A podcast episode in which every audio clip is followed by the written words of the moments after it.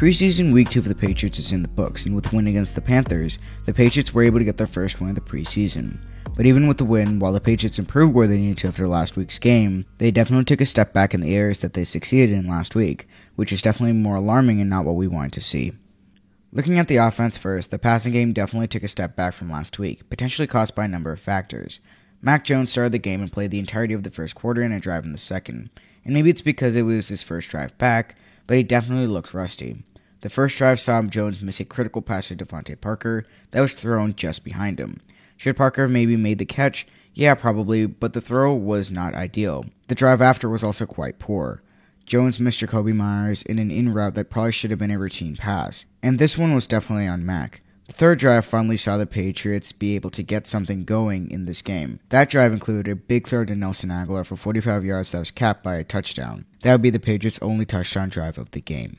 Now, some quick notes about some of the skill position players. Lil Jordan Humphrey was great all around once again. Again, looking at him as a player, his route running in itself isn't standout, but he hasn't dropped too many passes and is just a reliable target. Will Humphrey make the final roster? It is tough to say because of the depth New England has at the position, though he'll definitely be given strong consideration. On the other hand, Tre Nixon, who was great the week prior, had a bit of an off week in this game. He was second in receiving yards, which is definitely good, but he made a critical mistake running a poor route, forcing Bailey Zappe to throw a pick six. Zappe definitely should have made a better decision, but Nixon was a part of that negative play. And so if I had to say, he'd be right behind Humphrey on a chance at a roster spot. The run game definitely improved from last week, but really it wasn't anything to cry home about and overall the patriots can still definitely do much better with the core that they have defensively is where the dramatic improvement was seen in all aspects the run defense in this one was crazy, only allowing a measly 2.5 yards per carry, which was much better to say the least than last week against the Giants.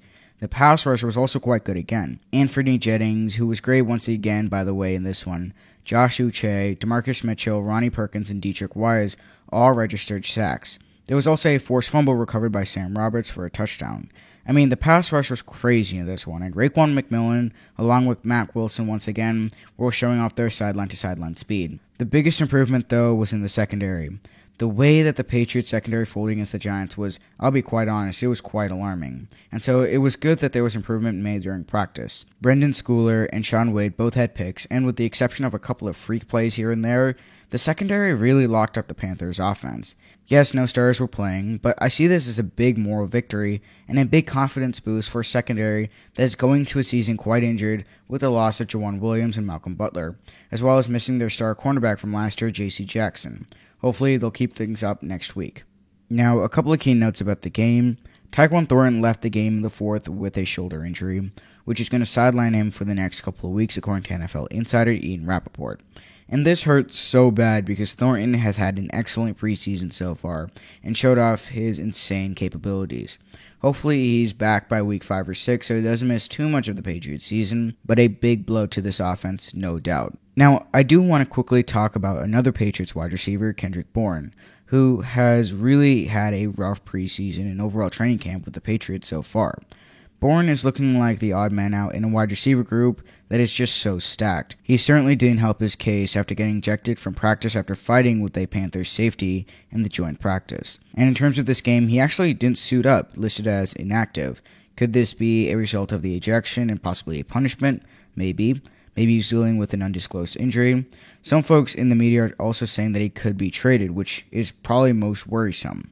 In my opinion, I hope Bourne can find a way to capture his old, jovial identity and fit into this offense again, seeing as him and Mac Jones had a great connection last year. It would be a true shame if he wasn't a part of an already quite good receiving group. I also talked earlier about how the Patriots' offensive struggles in this game could have been caused by a number of factors, with one being the receivers dropping passes and Mac Jones struggling. But there's also a need to pay attention to the play caller, and in this one, for the entirety of the game, it was Matt Patricia. Now, Patricia relayed plays to quarterbacks instead of actually play calling, according to Bill Belichick, so there may not be a lot to talk about here.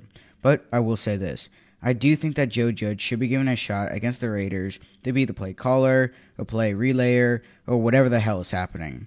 Maybe the decision is said and Patricia is the guy that's going to be calling plays, But if not, then I think that giving Judge a fair chance for the entire game makes sense. The offense under Judge last week looked really good, and so I suggest giving him a shot, but who knows, maybe the decision's already made.